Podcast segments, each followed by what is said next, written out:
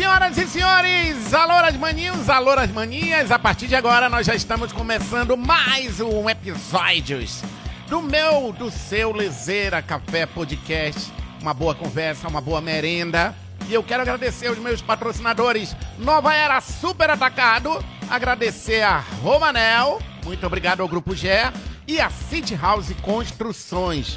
Quer saber mais deles? A gente vai colocar aí o link de todo mundo. Nós vamos colocar o QR Code para você ficar por dentro das novidades e de tudo que acontece aí no mundo dos meus queridos patrocinadores. Também temos o apoio da Multicorte, que nos ajudou a fazer esse cenário maravilhoso. Vou logo avisando, ah, é permuta, não foi permuta não, tá? Eu paguei um pouco. Eles pagaram outro pouco. Tem que explicar. E é disso que a gente vai esclarecer muita coisa hoje. E a minha convidada de hoje é minha amiga, tá? Pra ti, Ludmila Queiroz, minha querida amiga de muito tempo. A gente já trabalhou junto em outras mídias, na televisão, lá no Grupo A Crítica, não tem essa. Graças a Deus o podcast nos dá a liberdade de falar tudo que a gente quiser. Tintim de café, Lud. Tintim, fiquei muito feliz com o convite. Ele manda um convite chique, que é um vídeo já aqui no estúdio. Já fiquei, meu Deus, é lista de transmissão, o que, que é isso? Eita, gostou? Mas, Mas ali, gostei, achei chique. ali já é, a é, já é a nova cara, né? De como a gente se comunica É hoje. verdade. Dá, dá mais intimidade, assim, né? Do que se É. você mandar só escrito. Gostei. Gostei do cenário, tá lindo. Poxa, Lud, legal. Tá tudo Ficou bonito, bonito, né? muito. Eles me ajudaram aqui, a Carol, que é arquiteta, me orientou, me deu um monte de dica, porque não é fácil. A televisão tem que encaixar no painel e eles fizeram todo um trabalho, o chão combinando com a mesa, combinando. Tá tudo bonito. Tudo Né, que é lindo. legal? Lindo, chique. E a ideia é uma merenda, é um bate-papo, Ah, uma eu amei. merenda. Quando falou que tinha o lanche aí, era 100% certeza de ouvir. Ela veio só por causa da comida. Tô E dizendo. ainda é pamonha, bolo de milho, tudo que eu amo. Tem milho Ei. no meu dente não, né? Não, tem um carol de feijão ali. Eu Mentira. tava comendo aqui. E Luiz, tu é. Falar, falar nisso, tu é de Goiânia, né? Sou goiana. Daí vem a gostar de pamonha? Muito. Porque o povo de lá gosta. Eu de gosto de, de tudo de milho. Até picolé de milho, que tem muita gente que não gosta, né? Eu gosto. Bolo de milho, canjica, Hum. pamonha, curau. Que lá em Goiânia a gente chama isso daqui de, de curau, né? E a nossa E é canjica. canjica. A nossa canjica. Tá cheirosa. E da pamonha goiana é top. É, mandar um abraço pra galera lá. Olha só Muito que top. delícia, tá fresquinho. Gente boa. Ai, que bacana. Né? Muito. Ei, maninha! Cara, assim, quando eu falo uma boa conversa, uma boa merenda, isso lembra família ao redor da mesa. Uhum. Né? Que lembrança tu tem da família Ixi. toda Eu reunida? vou chorar. eu chorar. Não, sabe quando eu, eu tive essa vontade de fazer isso, Lud? Foi inspirada naqueles momentos mesmo. Que aquele cheirinho de café que lembra minha avó, sabe? Aquele docinho que só a avó faz, aquela rosquinha que a avó faz. Ai, E aí eu lembro das melhores conversas. E aí todo mundo falava assim: Ei, tá todo mundo merendando, é só lezeira, né? Uma atrás da outra. É. E aí eu trago isso aqui. E a ideia é essa mesmo, de trazer essa boa. Na minha família, a gente tem, tem muito essa coisa da reunião na cozinha. Nem sempre só pra comer, mas tipo, alguém cozinhando, aí um senta na mesa, aí o outro vem entrar na conversa. E na casa da minha avó, em Goiânia, né? Era aquele encontro que ninguém marcava, mas de repente tinha 15 pessoas da família em volta da mesa, tomando café, comendo biscoito, comendo pão de queijo, comendo pamonha. Então, assim, tenho ótimas lembranças disso, da família reunida, comendo, ou almoçando, ou lanchando e falando, fofocando dos Falando outros merda. da família. Falando né? merda também. Tem sempre uma tia que é solteirona, tem a tia que já casou, tem a tia que dá conselho, tem um tio que é enxerido. Aí tem- fala do primo, da, da- do filho da fulano, não sei quem que casou, que não casou, que morreu, velório. É, Sempre tem, né? Aqueles, aqu- aqueles, aquela pauta familiar. Ó, como eu sei muita coisa de ti, né? Eu vou relembrando aqui que tu me contou da vez quando você foi morar em Boa Vista. Foi. Né? Eu morei do. Eu nasci em Goiânia, morei até os 9 anos lá, e com 9 meus pais mudaram para Boa Vista, que era a cidade da minha mãe, Aham. e eu morei até os 18. Eu amo, eu amo as três cidades que eu já morei, né? Que foi Goiânia, Boa Vista e aqui. Boa Vista é uma cidade. Já foi, foi muito lá, né? Já. Uma cidade pequena, muito bem projetada. Então, assim, a minha infância barra adolescência lá foi muito feliz, porque eu tive a liberdade que talvez eu não tivesse em Goiânia ou aqui, de poder brincar na rua. E pra praça, que lá tem muita É, praça. de- eu fazia violino, né, na escola de música, depois ia pra praça lá do Ayrton Senna e tal, Aham. cinema. Então, assim, foi uma infância e adolescência muito feliz. Aí, com 18 anos, quando eu quis fazer faculdade, lá acho que só tinha uma faculdade de jornalismo, que era federal, mas estava um período muito de greve. Aí meus pais acharam melhor eu voltar pra Goiânia, eu fui morar com a minha madrinha pra fazer faculdade. E aí, Uhum. Ah. sem querer, nem sei como, do nada eu vim parar em Manaus. Meus pais voltaram, vieram pra Manaus, aí eu falei, vou pra Manaus também, porque eu tinha um namorado que morava em Boa Vista. E aí? Terminei assim que cheguei. Lógico, tá. Ei, Mas Richard ali, ótimo. operando a gente, como não tem frescura aqui, é um bate-papo, consegue guardanapo aqui pra gente, por favor, Richard?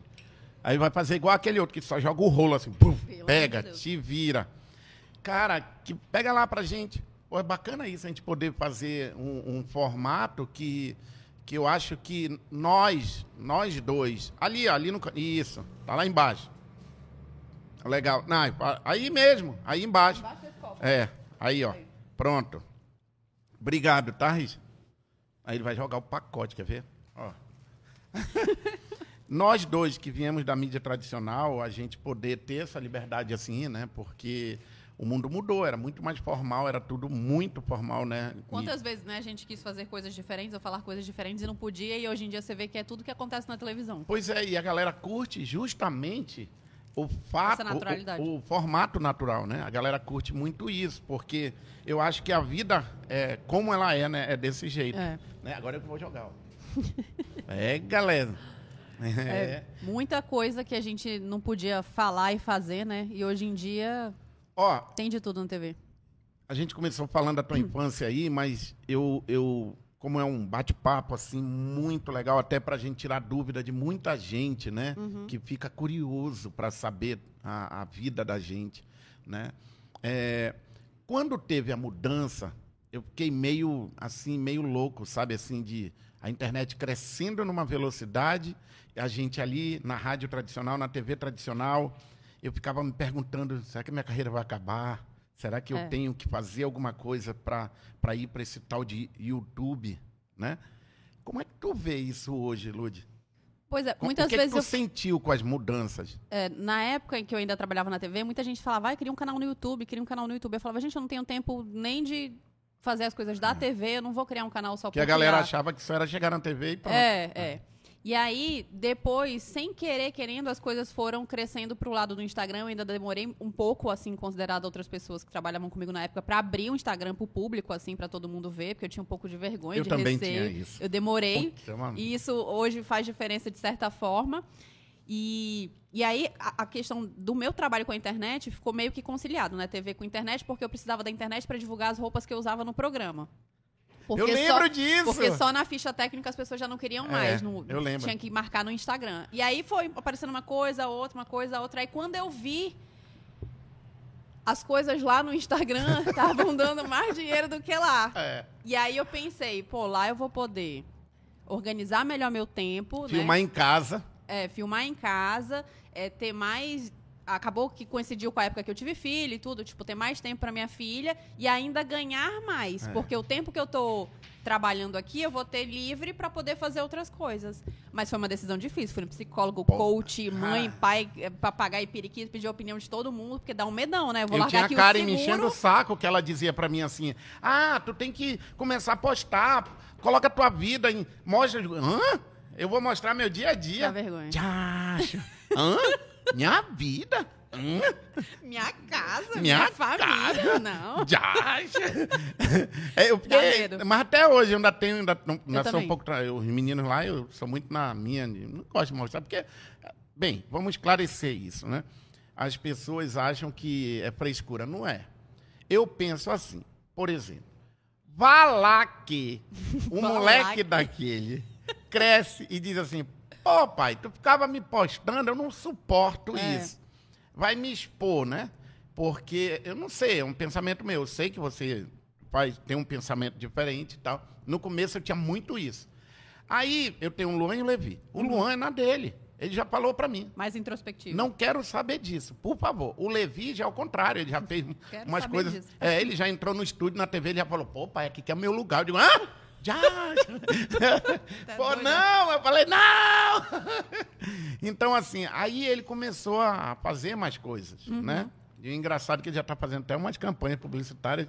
é engraçado. Uhum. ganhando o cachê dele. Já. E ele O ainda, Pix. Ele terminou a foto. ele, e aí, o meu Pix? Eu, ah! Ele cobrou da mãe, que eu não. A mãe que vai com ele. E aí, cara, é, Depois eu comecei a perceber que parece que isso é normal, né? É meio que Mas é- normal. é realmente complicado, como você falou. É, as pessoas querem saber a sua vida, assim como a gente quer saber da vida de outras pessoas que a gente conhece às vezes pela TV ou que acabou ficando próximo pela internet. Mas dá muito medo. Quando eu tive a Maite, eu ficava mostrar ou não mostrar. É. Até que ponto mostrar? Aí tinha época que eu mostrava normal, aí tinha época que eu sumia com ela da, da internet, que aí eu ficava meio crisada. Quando eu ia, por exemplo, no shopping, num lugar assim que as pessoas já chegavam e falavam, Oi, Maite! E nem falavam comigo, eu ficava, meu Deus do céu, meu Deus do céu, meu Deus do céu, eu tenho que parar de mostrar minha filha. E aí eu ficava nessa, mostra, não mostra, mostra, não mostra. Mas conforme vai crescendo, ela vai, vai tendo menos. é, não é nem vontade de aparecer, porque criança é difícil de, É. de, de parar, né? Então, assim, acabo hoje em dia mostrando menos porque ela nunca para nem pra tirar foto, que sabe, pra gravar um vídeo. Mas ela até gosta. Ela me vê pegando o celular, quando chega alguma coisa, ela, mamãe, você vai gravar? Vou gravar com Mas você, ela tá? fala tão bonitinho, Ela- ela, e ela brinca. fala, é. mano, ela fala. Puxou pra quem? Não sei. Pro medroso, Acho pra tu minha... dá um susto Não, né, acho que foi tem pra minha sogra e pra minha mãe. O Ela medroso que eu falo é que tem marido. marido, é, Porra, dá é muito muito assustado. susto no bichinho. Mas é que dá engajamento, né?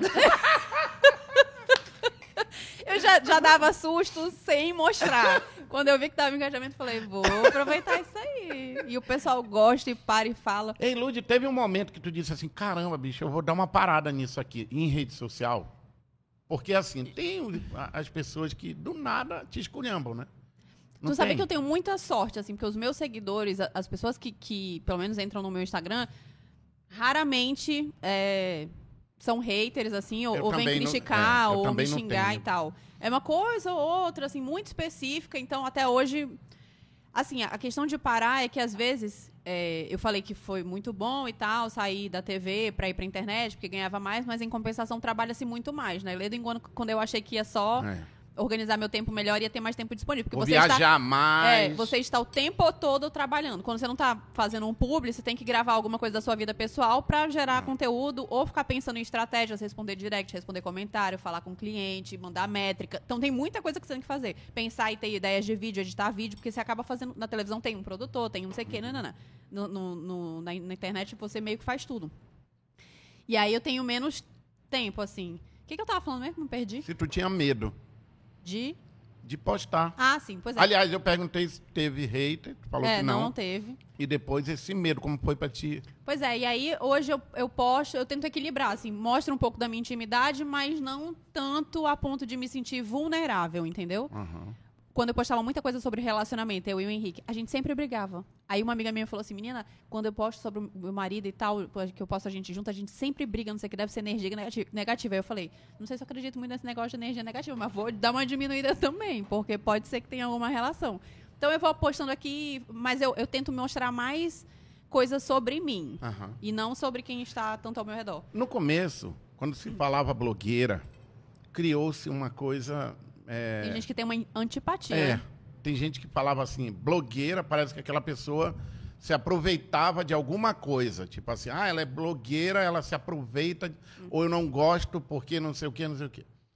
Tu teve esse tipo de, de receio no começo, assim, ah, pô, vão me chamar de blogueira, e que, que nome eu posso utilizar, né? Digital influência, aí depois teve. É porque eu não sei em que momento o, o termo blogueira acabou ficando de forma pejora- pejorativa na cabeça das pessoas, né? É isso, as pessoas acham É. que é só permuta, que está se aproveitando, e muito pelo contrário. Aquelas que tra- realmente trabalham com aquilo, elas estão dando uma audiência e, uma, e vendas e retorno para aquele cliente que está fala pagando para ela. marca, né? Fala da marca. É. Só que aí eu ficava. é, Eu tive, assim. Eu fiquei com um pouco de receio das pessoas pensarem. Mas sabe o que acontecia? Quando eu falava assim. É um "Não, eu- preconceito Eu, é, que eu saí da TV e agora eu tô trabalhando na internet. Aí a pessoa, mas só? Tá fazendo só isso? mas tá fazendo mais nada? é só isso. Mas dá pra ganhar dinheiro com isso? Eu falava, então, dá, tá dando, graças a Deus. Eu não sei até quando. Senão eu tinha ficado na TV É. mais um bocado. Eu não sei até quando, porque tudo muda muito rápido na internet. Então É. a gente tem que ter essa. Cara, é Noção. muito louco, né, bicho? Do nada, assim, é, nós que viemos, eu repito, viemos das mídias tradicionais, eu acho que... Uma vez um publicitário falou um negócio para mim muito legal, é, que foi o Rafael da The White. Ele falou assim, Márcio, tem uma diferença a pessoa que nasceu no digital e tem você que veio do mundo real pro digital, né? Então você já traz, além do nome, a experiência de se movimentar diante de câmera, Uhum. diante de microfone. Então isso te ajuda muito. Ajuda. Mas ao mesmo tempo é como se eu tivesse sido preparado para a guerra e entrasse primeira vez numa batalha, né? Num campo verdade. de batalha. Ele ajuda, te dá essa noção de edição, de contar uma história, né? É. Do storytelling, pra te fazer um publi, não sei o quê, de falar, de improvisar. Mas, ao mesmo Mas- tempo, é muito diferente. Porque na TV, pelo menos, assim, boa parte do tempo que a gente trabalhou, era tudo muito engessado. Você não podia, né? Se Era. soltar demais. Mesmo quando era no humor, tinha que ter muito cuidado com tudo. Muito. Nossa. E na internet é mais livre, né? Ao mesmo tempo, mais perigoso. Porque É. se você dá qualquer deslizada E às vezes tu nem dá deslizada. e o povo cria. o povo cria uma deslizada pra ti. Pô, Eu cara, tenho muito medo. Muito medo de tocar em certos assuntos na internet, assim. Porque não adianta. As pessoas falam, ah, você tem que se posicionar. Tá, eu vou me posicionar, vou falar aqui o que eu penso. Aí um monte de gente vai me atacar, alguma parte vai me apoiar e pra, pra quê? Pra quê? Eu não vou Eu- mudar a ideia de quem pensa também. diferente pra, É. do que eu, entendeu? Eu não vou mudar, não vou fazer a pessoa pensar igual a mim. Não vai adiantar. Se ela quiser conversar comigo pessoalmente ou numa roda de amigos, até em roda de amigos eu tenho um cuidado, porque principalmente coisas que envolvem política, religião e outros assuntos mais delicados assim, então tem coisa que não, não dá pra se posicionar na internet sem causar um pequeno ou grande estrago. E na internet, tu vira uma amiga pessoal de uma pessoa É. que tu não conhece. É. Tem esse perigo ainda, porque tu não sabe quem é. Né? E as pessoas têm um problema grande de interpretação. De você falar, olha, isso aqui é preto. E aí uma pessoa que pegou, sei lá, viu rápido, ouviu rápido, não prestou atenção, ou já tem uma opinião formada sobre isso aqui. Não, aquilo lá é azul, Ludmilla tá mentindo, porque ela é uma mentirosa, porque ela não sei o quê, porque ela já falava isso, não sei o quê. Aí vai criando uma grande história em cima de uma coisa pequena que foi dita na internet. Então, Caramba, bicho. tem que tomar. Eu tenho bastante cuidado, assim. Já gravei várias vezes stories sobre coisas assim, que aí eu ficava. Não, isso pode dar margem para as pessoas pensarem assim, assim, assim, assado. Agora tu Cancela. imagina eu na minha profissão de risco, chamada humorista, né? É. Humor. A minha profissão virou um. Adelaide, é, hoje, talvez ia gerar um. É. Ah, é, ele faz. é, não respeita a, a doméstica, não É. respeita. É. Muito mimimi, cara. Pô, tem hora assim que Tem enche o saco, né? É, com- algum- algumas coisas são bem complicadas, outras eu acho importante mesmo que tenha esse mimimi, pra, até pra gente ir aprendendo e aprender a lidar de uma forma diferente, e criar nossos filhos de É. uma forma diferente, para que no futuro as pessoas se respeitem mais, enfim. Ah, isso, nesse ponto é mas, legal. mas tem muita É. coisa que é, é isso, você falou e aí não foi na intenção de ofender ou não foi pra ofender e, e- enfim, a pessoa interpretou de uma forma porque ela já estava sensível e aí vira aquela confusão e aí na internet não dá pra você se explicar porque você já falou aí já replicou em 50 sites de fofoca, Instagram de fofoca, aí quando você vai replicar e vai explicar, ninguém reposta. aí fica aquela zona, aquela A confusão. pergunta, assim, que eu sempre me faço, né? É, vale a pena responder os directs? Eu respondo. Sim, sim. Eu respondo. Tipo, a pessoa, um seguidor teu. Ah, quando é coisa ruim? Não, não. Uma pessoa é teu seguidor e ela quer falar contigo. Sim. Tipo, ela te manda umas coisas assim que tu, caramba, o que que eu. Será que eu respondo? Tem. tem. Tem pessoas que me mandam falando sobre relacionamento. É.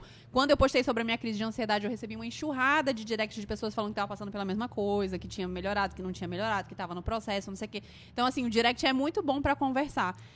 Só que às vezes é muito difícil responder todo mundo. Tem uma galera lá que eu não consigo responder e às vezes fica chateada, mas não é porque eu não queira, é porque se eu às vezes eu paro de verdade, uma, duas horas do meu dia pra ficar respondendo direct e comentário.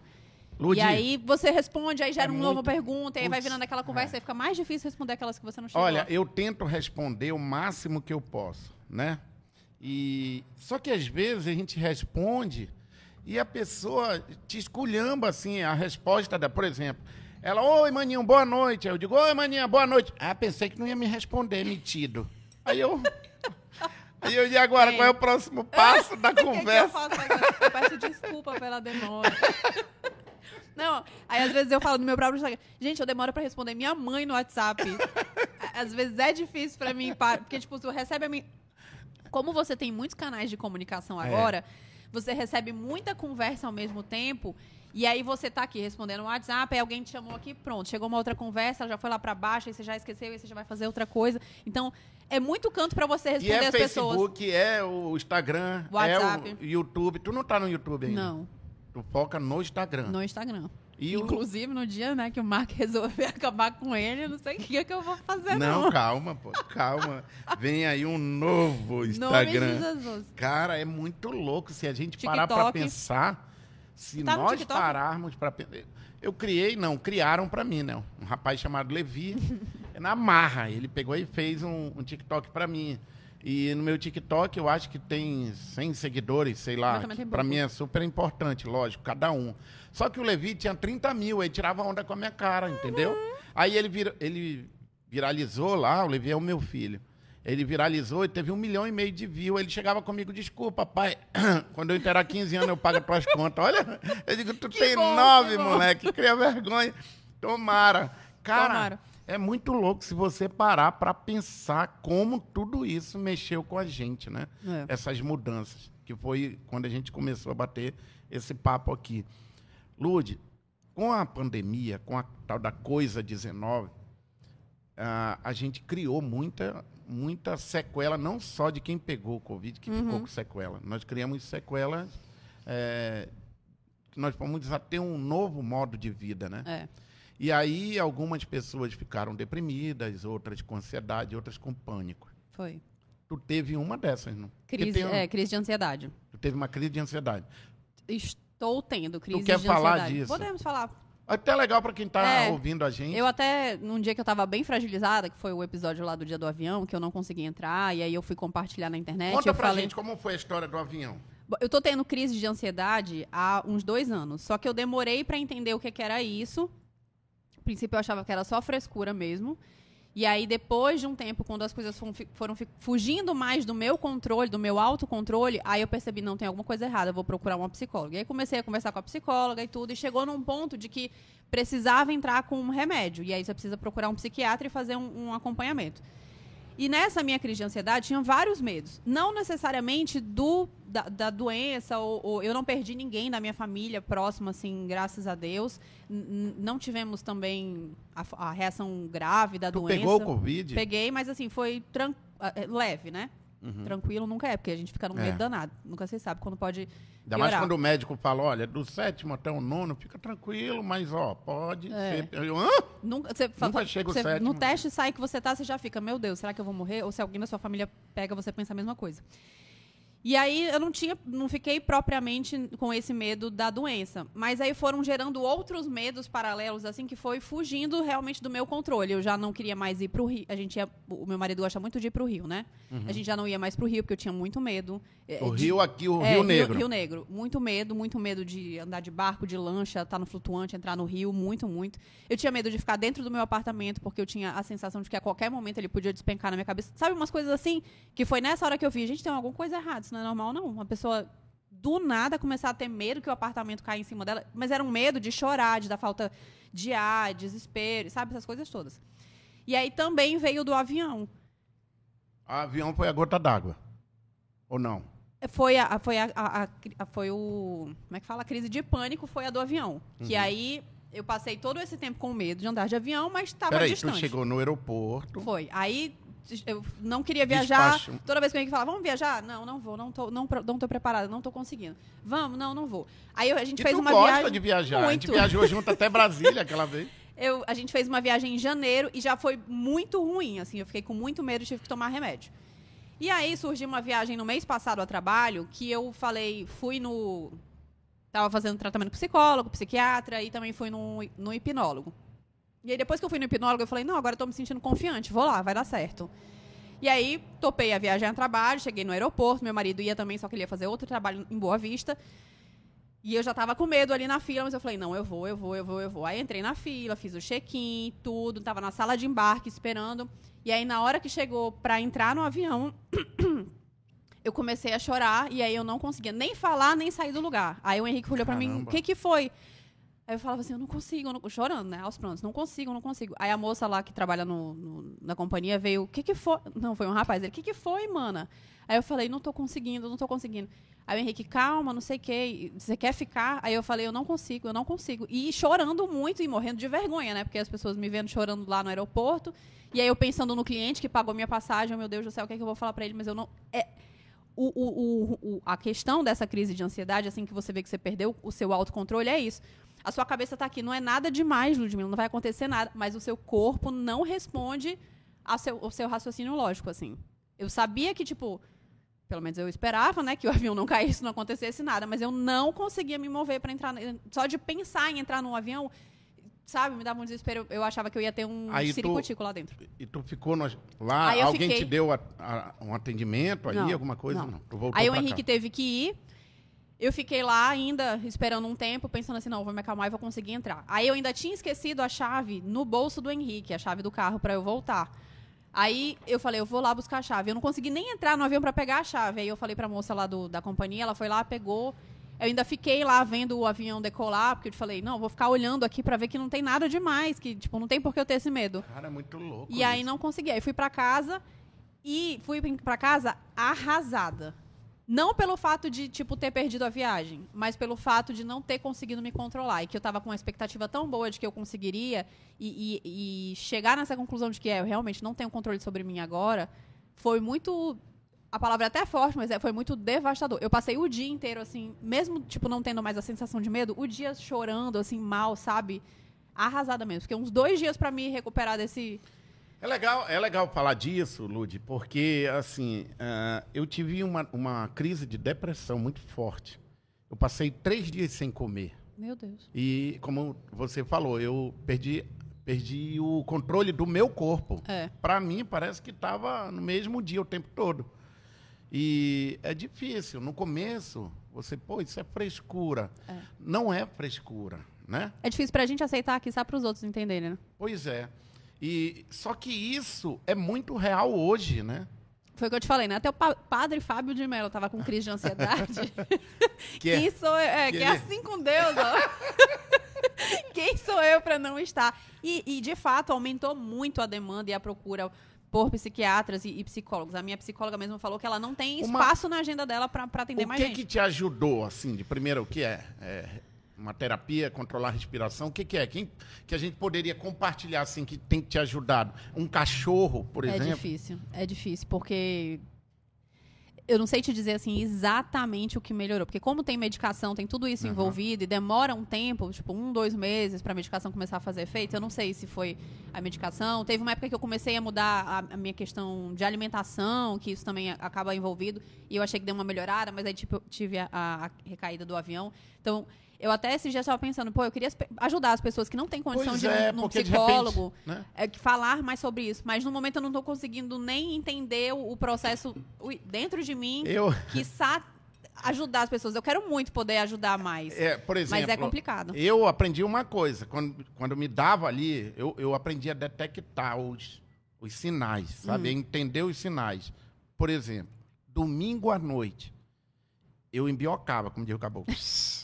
Cara, cab- aí eu não tinha o que fazer, eu ouvia o Silvio, mas boa noite, por hoje é só, acabou, quem quer dinheiro, acabou, É, até era a o semana gatilho, que o vem. gatilho da depressão. Cara, aí eu ia baixando. Aí eu mudava pra Globo. Uhum. Aí, a- tu- não sei se tu lembra, mas antigamente a Rede Amazônica dizia: interromper, interrompemos a nossa programação isso. para a manutenção do nosso satélite. Aí entrava aquela música: Obrigado, Senhor. O Júlio Hatchwell tocando. Tarana. Aí, mano, eu dizia: Agora eu morro. agora eu morro. Agora. Cara, aí eu assim, domingo à noite era uma merda pra mim. Uhum. E, as- cara, hoje, quando eu saco que é domingo à noite, eu já tenho meus gatilhos, né? Eu, meus gatilhos não, meus, minha fuga. Aham. Mas uma coisa que me ajudou foi, por exemplo, botar na minha cabeça que domingo à noite era um dia normal igual aos outros, né? Na realidade, era o medo da segunda que contribuía, que eu trabalhava no que eu não, Não gostava. gostava. É. Então, de repente, isso é uma dica para quem está ouvindo esse papo. Se você não gosta de algo, cuidado, dá tempo de mudar, porque isso vai trazer algumas. E sabe que isso também me fez questionar muito essa minha questão da crise de água? ansiedade. porque eu tinha acabado, assim, né, meio que de mudar de, de, de segmento e tudo, tava me sentindo mais feliz e aliviada por estar começando algo novo, empolgada. Aquela adrenalina, É, e frio aí na tinha barriga. tanta coisa boa acontecendo, tinha, apesar de tudo, é, financeiramente e profissionalmente tinha sido um ano bom. E isso acontecendo, aí eu ficava sem entender o porquê. E é isso o mais desesperador, às vezes, da crise de ansiedade. Porque quando você tá triste ou depressivo por um motivo específico, porque você perdeu Dívida é alguém, uma coisa. dívida e tal, ou um fim de um relacionamento, você sabe o porquê. E aí, nessas crises de ansiedade, quando você não sabe exatamente o porquê, dá mais desespero, porque você não sabe por onde começar a resolver. O que, que é que tá causando isso? Por que, que eu tô assim? Aí você fica se sentindo culpada. Poxa, eu tenho uma vida boa, tem tanta gente passando tanta dificuldade, e eu aqui com essas doidices da minha cabeça, não sei o que. Aí você começa a se julgar. E Mas hoje tu tá legal, né? Tô bem. Tá bacana. Então, beleza. Ah, outra coisa, eu pegava um saco plástico e ia E soprava? Aí acalmava. Chegou a ponto de eu ter medo de fazer show. De medo do palco. Jesus. É. Mas é muito louco, a gente não espera, do nada. Eu acho que foi o próprio padre Fábio que falou, que pega de surpresa. De você. surpresa. E aí, uma coisa que Tu minha nunca tinha, teve isso na Não, infância, na nunca. adolescência, nada. Não, nada parecido. E aí uma coisa que a minha psicóloga fala que é muito verdade. Quando a gente fica doente da barriga, a gente vai no médico, quando a gente quebra a perna, a gente vai no ortopedista, mas quando a gente fica com problema de cabeça, a gente fala: "Não, vou melhorar sozinha. Eu vou dar um jeito, eu vou resolver". E às vezes sozinho você não consegue resolver. E é uma doença. É. Que você tem que procurar um médico. Mas tem cura, tem melhora, eu tô bem. Ainda não tô voando de avião, mas tô bem. Aqui eu tô ótimo. Ah, mas vai passar. Vai. Logo, logo. E outra coisa, tem uma Nada- galera pensando nada, assim nada também. que 10 anos não resolva. Ei, tu tá muito feliz depois que nasceu. Eu tenho uma teoria. Quando uma mulher tem uma filha, um filho, ela fica mais bonita. Eu te falei. É, né? ele sempre fala isso. Tu ficou mais bonita, assim. Ai, obrigada. Né? Aí vem encontra o, o Henrico, Henrique, Henrique. O Henrique que tu volta e meia dá um susto nele lá no teu Instagram, fica filmando os pulos dele. Ah, eu me amarro, né? É. E aí, cara, tu vira mãe. Eu queria que tu falasse disso. de- tua- você vira mãe, a tua mãe vira avó. É. Muito louco. Ama, A sério. minha mãe era doida pra ser avó. Doida, doida, doida, assim. Ela tinha muita vontade E mesmo. era a primeira neta. Dela é. É. E o meu plano era ter filho com 35 anos. Aí eu engravidei com 30 e eu fiquei, um- olha só, com 30. E eu ainda fiquei um pouco, O meu meu plano Deus. era não ter filho. Aí eu tive com 35. Foi com 35 primeiro? E aí eu fiquei, meu Deus, minha vida, meu trabalho. Porque dá, principalmente pra mulher, muda bastante, querendo ou não. Por mais rede de apoio que você, te- você tenha que vai na sua acabar. vida. Minha é. carreira, eu sou tão bonita. É. Muita, você fica pensando muita coisa, mas foi assim. Ah, é maravilhoso. Só, só, só dá pra entender mesmo quando a gente tem filho. Quando a gente tem medo de ter filho e, e as pessoas falam, você não consegue realizar na sua cabeça. Mas depois que a sua filha ou seu filho nasce, aí as coisas mudam completamente e te dá mais coragem e mais gás, vontade Pra de fazer trabalhar. é, de fazer coisas novas e de buscar, né, Uhum. ganhar dinheiro, porque É, é, é, uma tem um responsabilidade muito maior quando vai só você que não tem um pinto pra dar água. É. Se der certo, Deus, se não der, Eu, dá um jeito. eu pagava 150 de aluguel, mamãe mandava 100, 50, eu dizia, não, quando faltar É. uns dois dias pra vencer, eu vou atrás de 50. É, aí depois que você tem filho, aí você Quando fica você o tem tempo filho. todo pensando, meu Deus do céu, depende de mim. Por mais que tu Depende ganhe, tu ganha um milhão, aí tu diz, eu quero ganhar mais um milhão, que, porque esse um milhão vai Ah. acabar. Vai, vai faltar leite. E ao faltar- mesmo tempo, tipo, você quer trabalhar pra poder dar o melhor pro seu filho, e aí você ainda fica com aquela preocupação, mas aí eu vou estar mimando essa criança, ela não vai saber passar por dificuldade. É uma confusão, né? não, eu não posso. A gente mudou agora pra uma casa que. Tá morando em casa agora? É, a gente Pô, deve ser um barato. Eu, eu tô, Ela tá super empolgada. eu tô, eu tô é, procurando um lugar pra morar, uma casa. É muito assim. Porque o Levi bota a bicicleta no meio do corredor, aí diz, olha aí, se fosse numa casa, minha bicicleta não tava aqui. aí eu disse, eu não tô nem ouvindo. Ele disse, tá, que tu não é moco, tu não é surdo, pai. Porque eles vão crescendo, né? Querem espaço. É, querem espaço. E aí essa questão da pandemia também, tipo, fez a gente sentir mais necessidade de espaço, né? Porque todo mundo da minha família meio que mora em apartamento, então a gente não tinha um lugar pra pisar no chão, assim, vamos dizer. E, e aí a gente mudou agora pra essa casa, e aí na casa tem uma partezinha do armário dela, que é tipo um closetzinho, né? Aí eu e o Henrique, a gente tava falando, meu Deus do céu, essa menina com dois anos já tem um closet, isso não vai prestar. Eu fa- com 30 eu agora com 30, que, 35 que vim ter o primeiro. Aí eu falei, não, a gente vai interditar e ela só vai usar com 15 anos. Que é pra ela Ei. aprender a dar valor nas coisas. Pô, é muito louco. Quem tu acha que vai pular assim quando ela fala, olha, pai, esse é meu namorado, mãe? Ah, o Henrique, é ele, já ele. fica surtando com a menina com dois anos. eu falo tenho pra ele, eu, não, eu vou ajudar, se você ficar encrencando, eu vou fazer ela, ajudar ela a fazer escondido, mas é pra eu saber, né? Porque o pior, eu não acho que é proibir, porque não adianta proibir que a criança ou adolescente dá um jeito de fazer, né? Eu tenho é um melhor amigo, saber. Eu tenho um amigo que diz, poxa, Márcia, a minha filha, tomara que ela cresça sendo amiga do teu filho. Porque se ela resolver namorar com ele, pelo menos ele eu conheço. Eu digo, para com isso, rapaz. Mas que é vai ter. É, é- é muito louco, né? Eu, eu acho que o pai viaja mais. É, quando questão tem filha. É, é. Né? É porque ele sabe como é, Ele né? sabe que. Ele sabe o que, que que você fez no faz, verão passado. Olha ali, ó. Pai da Eva. Tem uma filha Ele linda. sabe o que, que Ah, os meninos fazem e tal, né? Aí dá mais medo, mas é. Tem que crescer sendo amigo pra saber, porque proibir não adianta. Ei, Lu, tu tem raiva de alguém, mágoa? Tu acha que. O que, que tu pensa disso? Eu não, eu, eu me superei, tu sabia? Eu não consigo carregar. Não, raiva, assim, mágoa não, ranço de algumas pessoas. Ranço é normal, tipo assim, ah, é. Um rancinho. hum. Mas por quê? Porque não acreditavam em ti, te trataram mal. Não, não. O, o ranço hoje em dia. Tipo, sabe aquela pessoa que tu pega um abuso por nada? Às vezes, assim, na internet, uma pessoa que você nem conhece, que você segue, aí ela começa Ah, a fazer tem uns... disso? Tenho. Aí É legal, né? fazer um negócio, aí tipo, ai, que ranço dessa pessoa, eu vou seguir tipo mais o não. DJ Ives. Tem um Ali é um ranção, né?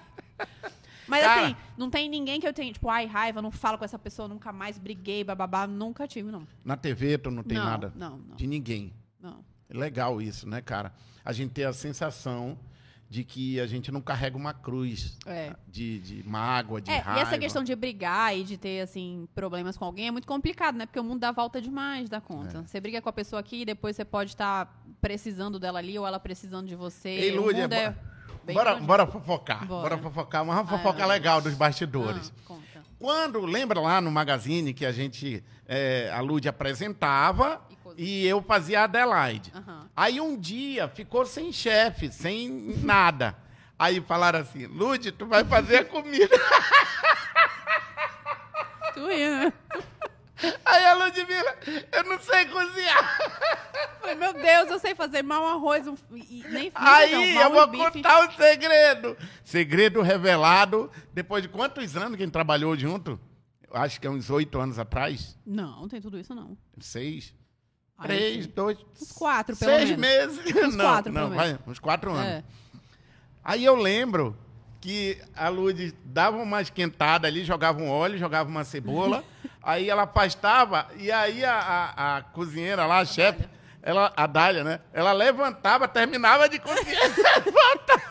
Não, va- vamos Ah, falar. não, bora. Vamos falar A galera que vai ligar, pô, o Magazine a Lud Ludmilla era não... uma fraude. E várias às vezes a vezes, Adelaide ajudou. Ajudava, é. Adelaide, calma, minha filha. A Adelaide deixa- manjava muito.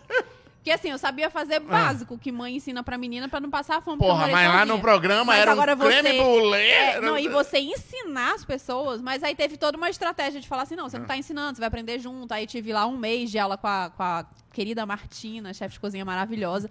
Só que no começo, muita coisa dava errado, né? Junto nervosismo e tal, as coisas queimam, não dá o ponto. E quando caía, uma Co- vez caiu um é. negócio do molho lá, caiu no chão. Não, eu lembro lembra que teve disso? uma vez que foi, fui fazer uma massa de alguma coisa lá que eu tinha que colocar algum ingrediente, eu fiquei entretida em alguma coisa que estava acontecendo no estúdio, não coloquei o ingrediente, a massa não deu certo.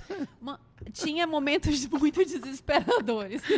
Mas, glória a Deus, na televisão, dá pra fazer de tudo. E aí tinha as coisas que a Dália já antecipava. O Márcio manjava de cozinha mais do que eu, então o ele Tony Cavalli, o Tony Carvalho, que depois fez o chefe Tony, né? Aham.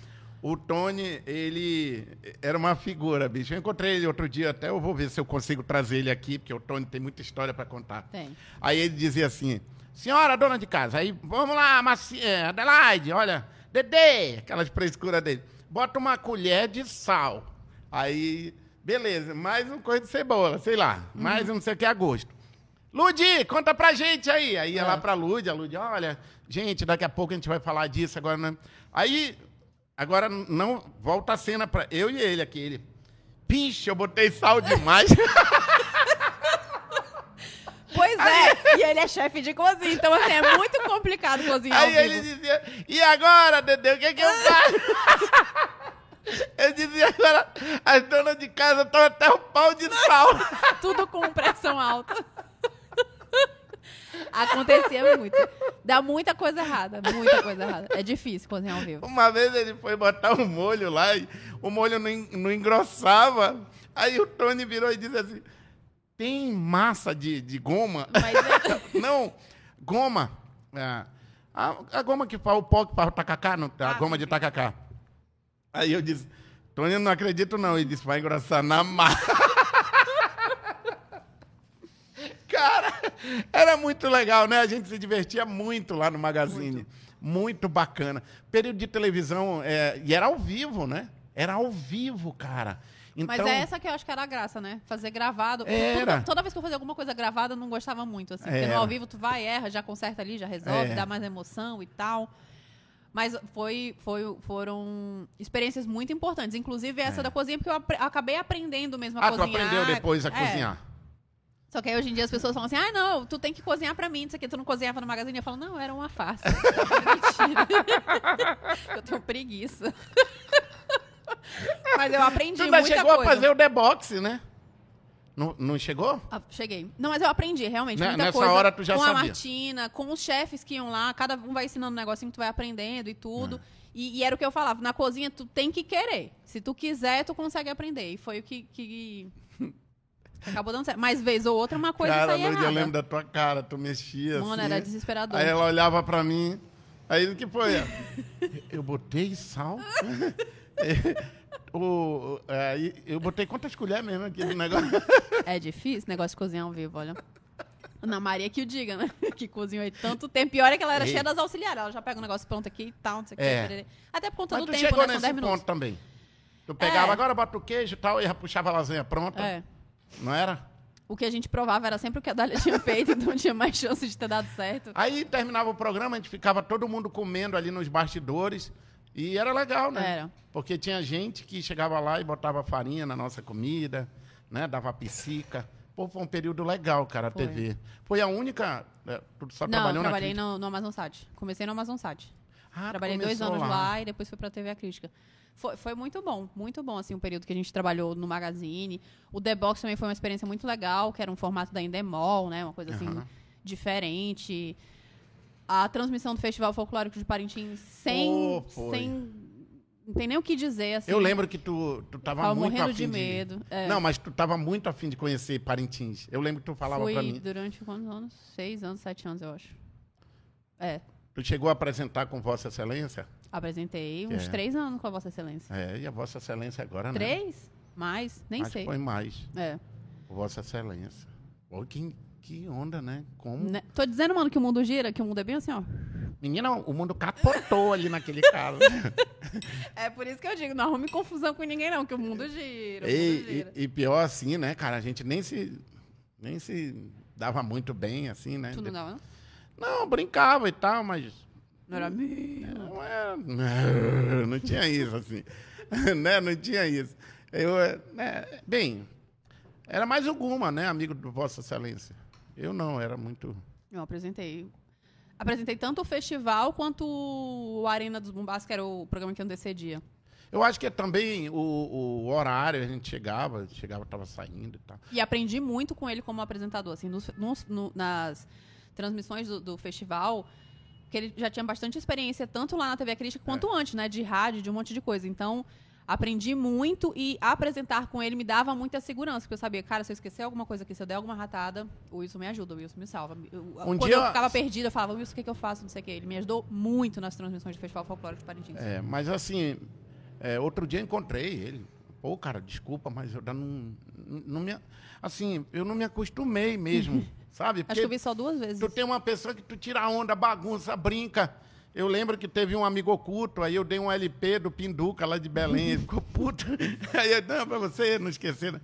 E assim, foi legal, a gente brincou e tal. É, aí eu falei, pô, desculpa, mas eu não, eu não tenho, assim, não- como é Não que eu vou te como chamar? lidar, é. Não sei como lidar. E tal, ele, não, fica tranquilo, vou mandar te prender. Mas que bom, que seja feliz, né, Lud? É, encontrei acho que uma vez, fora da TV só, e numa da última transmissão de festival folclórico que eu fiz, ele foi como já governador falar lá, rapidinho. Eu até também- brinquei com ele, falei assim, pô, agora tu tá lá no camarote do governador e eu tô aqui, né? Mas que é, é- é louco isso na cabeça da gente. Muito. Nada contra, né? Cada Muito. um ah, tem a o seu destino, né? É E- porque a gente ficava apresentando e a cabine da transmissão era em cima do camarote do governador. Aí a galera ficava lá curtindo, né? E, E a gente tu- ficava olhando lá, trabalhando. Aí eu falava pra ele, porra, Wilson, já pensou um dia que a gente vier assim pra curtir o festival e tal? Ele foi Só no camarote do governador, veio- mas nem pra curtir, né, coitado? Ele tava lá trabalhando. E ele voltou como o dono Como o da próprio. porra toda O lá do próprio. Dono do camarote. Ele não olhou pra cima, não, pra ti assim. É! Não. Ah, assim, o que a gente tá comentando aqui é porque nós fomos colegas dele. Sim, nós trabalhamos muitos muitos anos. E na nossa cabeça meio que deu assim. É tipo assim, gente acordar e parece que o mundo andou e a gente não, né? É. Tipo assim, ei, o que, que aconteceu? Foi bem- Sabe foi- aquele teu amigo que chegava de ônibus, que bem chegava num mesmo. carro velho, que era Eu não fiz, sei o quê? eu fiz faculdade com isso, eu paguei umas duas matérias com ele. Então, tipo, conheci ele antes da TV, aí depois tive mais intimidade com Então, ele na TV. o choque é maior é, na tua cabeça. É, era outra pessoa, assim, né? Outra, ou- outra- uma realidade completamente É diferente. muito louco, é muito louco. Minuto mundo, de silêncio. o mundo não gira, não, ele capota. É uma reflexão. Cuidado com quem você faz aí confusão. É. Cuidado. Trate bem um garçom, O que ele pode ser hoje, juiz amanhã. É, é. É, cara. Tá vendo? Ah, o outro fica só. é, cara, é muito doido. Mas bora, bora, enfim. Pô, Lud, é, é muito legal pra mim te encontrar nesse momento, porque é um momento diferentão, mas necessário, né? As coisas vão evoluindo, a gente tem que aprender a andar com a vida, É. a andar com o mundo, né? Senão, é, é- parece clichê, se, senão você para. Só que tem uma outra coisa por trás disso tudo. É o poder de decisão, de assumir o que eu quero para a vida, né? Por E é exemplo, difícil. é cara, não ser um alienado. Eu li agora o Mais Esperto que o Diabo. Cara, esse livro é maravilhoso, recomendo para todo mundo. Mais Esperto que o Diabo. E, e ele fala disso, você é alienado porque vo- você aceita, reclama, ah, não vou ser, não vou ser rico na minha vida, ah, eu estou feliz que eu tenho, ah, eu não tenho o que comer, ah, eu sou péssimo, ah, nada dá certo na minha vida, é o alienado. Porque, na realidade, mais esperto que o diabo, é, o diabo é você, né? É o seu medo, aliás. É. E você tomar uma decisão como você tomou, eu também tomei, de sair da TV, de, de encarar, dizer assim, peraí, foi um lugar maravilhoso, tenho amigos até hoje, sou amigo dos donos da, tele, da TV, mas a vida precisa ser continuada, nosso caminho é esse aqui agora, né? É. Não estou dizendo que amanhã a TV é fundamental ainda na vida de todas as pessoas. Eu respeito muito, acredito na TV ainda, mas a gente ter essa, essa decisão, porque as pessoas chegam com a gente, largou tudo e foi fazer isso. É. Assim, largar um emprego de carteira assinada por algo é, É completamente empreender. instável já é complicado. E aí, quando você larga, tipo, um trabalho na televisão, tem todo um glamour, as pessoas pensam várias coisas a respeito daquilo e É. tal. Pô, você deixou de ser a apresentadora do Magazine. Ah. Quanto você quis isso e quando você conseguiu, você deixou? Não, eu consegui, fiquei lá um tempo, foi ótimo, aprendi muito, vivi muita experiência incrível que eu não viveria se eu não tivesse trabalhado lá. É, sou muito grata à TV A Crítica, ao Tsica e todo mundo que trabalhou comigo, que me ensinou, os cinegrafistas, enfim. Mas eu quis tentar algo diferente. Eu, eu ficava sempre pensando assim, pô, eu só tenho uma vida, eu só tenho essa oportunidade de fazer as coisas. Eu Eu, não vou ter assim. outra vida. Eu não vou ter outra vida. E tu vive intensamente, né, o e teu se, trabalho. E se eu não. Não adianta eu, eu estar insatisfeita com isso ou aquilo e ficar só reclamando, reclamando, reclamando, reclamando e não, fiz, não fazer nada, né? Então é difícil, é muito difícil fazer essas mudanças assim de 360 graus na sua vida. Mas se a gente não arriscar, vai ficar sempre naquele e se? E se? Mas valeu a E se? pena. Valeu. Mas eu não descarto a TV da minha vida pra sempre, não. Não, assim. e nem eu. eu. Como eu falei, eu respeito a TV. Na- na- no Acredito que momento é que, eu saí, era importante é. eu sair, pra viver É. outras coisas, até pra poder viver mais a minha maternidade e tudo. Mas é, é, como você falou, é um veículo que, independente de internet É. e, e tudo mais, acho que vai permanecer para todo sempre, assim eu espero. E que te dá a experiência, dá, dá a chance de viver coisas incríveis, assim. Quantas pessoas sensacionais a gente já não conheceu É. porque trabalhava na televisão? Nossa, a gente conheceu Vossa Excelência, porque a gente trabalhou na. Quantas viagens incríveis eu não fiz Nós viajamos, pô, eu fui pra Disney. Viajei pra Disney, pô, conheci pessoas, conheci artistas que vieram aqui. E você sabe uma coisa que hoje eu até comento com um amigo meu que trabalha nesse, ramo de internet, que aí eu vejo algumas pessoas que já começaram na internet e aí não dão valor a algumas coisas, assim, levam uma coisa meio a pagode ou se acham superiores às outras pessoas. E aí eu sempre falo, é porque não passou dentro de uma televisão. Precisava É passar de dentro de uma televisão para ver como é que as coisas funcionam. O quanto você depende das outras pessoas, o quanto você tem que baixar a cabeça em alguns momentos, engolir sapo em outros, é, é, é, obedecer regras, né? Ter aquela pra- pra responsabilidade. é. Saber ouvir. Exatamente. Respeitar os colegas e tudo. Então, algumas coisas que eu aprendi na TV são fundamentais para minha vida toda, em qualquer profissão eu acho que eu escolhi. Poxa, que legal, Lud. Senhoras e senhores, chegamos ao nosso é, final da nossa merenda. Eu quero dizer que eu- o melhor da TV foi a amizade que fica entre a gente. Você, eu tenho você no meu coração. A gente se encontra, a gente ri, né? Parece assim que. A que gente brigou na TV já? Hã? A gente brigou na TV alguma vez? Não. Umas Que eu vezes não. e tal, mas passou, né? Que eu Ficou lá. lembro assim de. Eu, eu tirava muito era onda quando tu, re- tu errava as receitas, eu adorava. E dizer que te encontrar no momento que, de escolhas certas, né? Eu também fiz escolhas que eu acertei, graças a Deus. Uhum. Teve escolhas que não, não deu certo, mas não eram escolhas, né? Eram testes, né? eram momentos que eu precisava viver para aprender Uhum. alguma coisa. E dizer para você que é só um começo Amém. do novo ciclo, do novo momento, que todo dia é um novo momento, né? E a Maite é linda, cara. Esse mês faz dois anos que eu saí da TV. É? É. Dois anos. E a Ma- Maite é linda, tu formou uma família muito legal. Lindamente. Ah, É, muito legal. O Levi tá aí, viu? Quantos ele tem? Deixa eu ver se a diferença dá. Acho que, é, acho que dá. Levi tem nove. Os dois vão- já são gatinhos. Quando crescerem vão ficar mais lindos ainda. Ó, um beijão pra tua família, pro teu pai, pra tua mãe, né? Eles estão lá em Boa Vista, Lud? Não, moram aqui. Mora aqui? Moram. Ah, ficar longe da neta? É, jamais. Nem, jamais. Ó, o Instagram da Lud, a gente coloca aí. Ludmila Ah, Queiroz. Ludmila Queiroz, né? Queiroz. E segue a Lud, porque Please. ela, ela dá muita dica legal. Eu preciso desse dinheiro aí, gente. Fala, fala pra gente, fala pra quem tá aqui acompanhando a gente, Lud. O teu Instagram, ele fala de quê? Moda, lifestyle? É mais lifestyle. Moda nem tanto. E, e assuntos relacionados à maternidade, casa, família, mulher, sexualidade. A gente vai falar um pouco mais sobre tá isso falando também. sobre isso? Vamos começar a falar um pouco mais, porque tem que ir com um jeitinho, né? É. Mas é, é sobre esse universo feminino mesmo.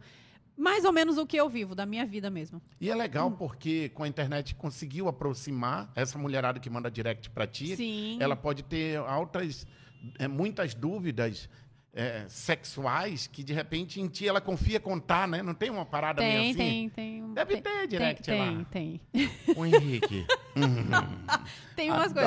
coisas. Assim, eu não falo ainda sobre sexualidade, mas eu quero começar a trazer uns eventos pra cá sobre isso. ah, porque eu tem acho muita- que faz parte do, do universo feminino e, É, cara. e quanto mais a gente souber, melhor pra gente. mulher. Nós vamos trazer aqui uma, uma médica aqui. Ela vai quebrar muito tabu aqui. É? Muito legal. Gosto. O papo dela, assim, nossa, muito legal. Ela já confirmou que vem. Gosto. Lud, muito obrigado, maninha. Obrigada, adorei a comida. Ui, leva pra ti. Olha, botou pra Tem acabar, marmita, né? tem marmita. Valeu, galera. Até o próximo. Beijo, obrigada. Beijo, valeu. Agora bora comer, né?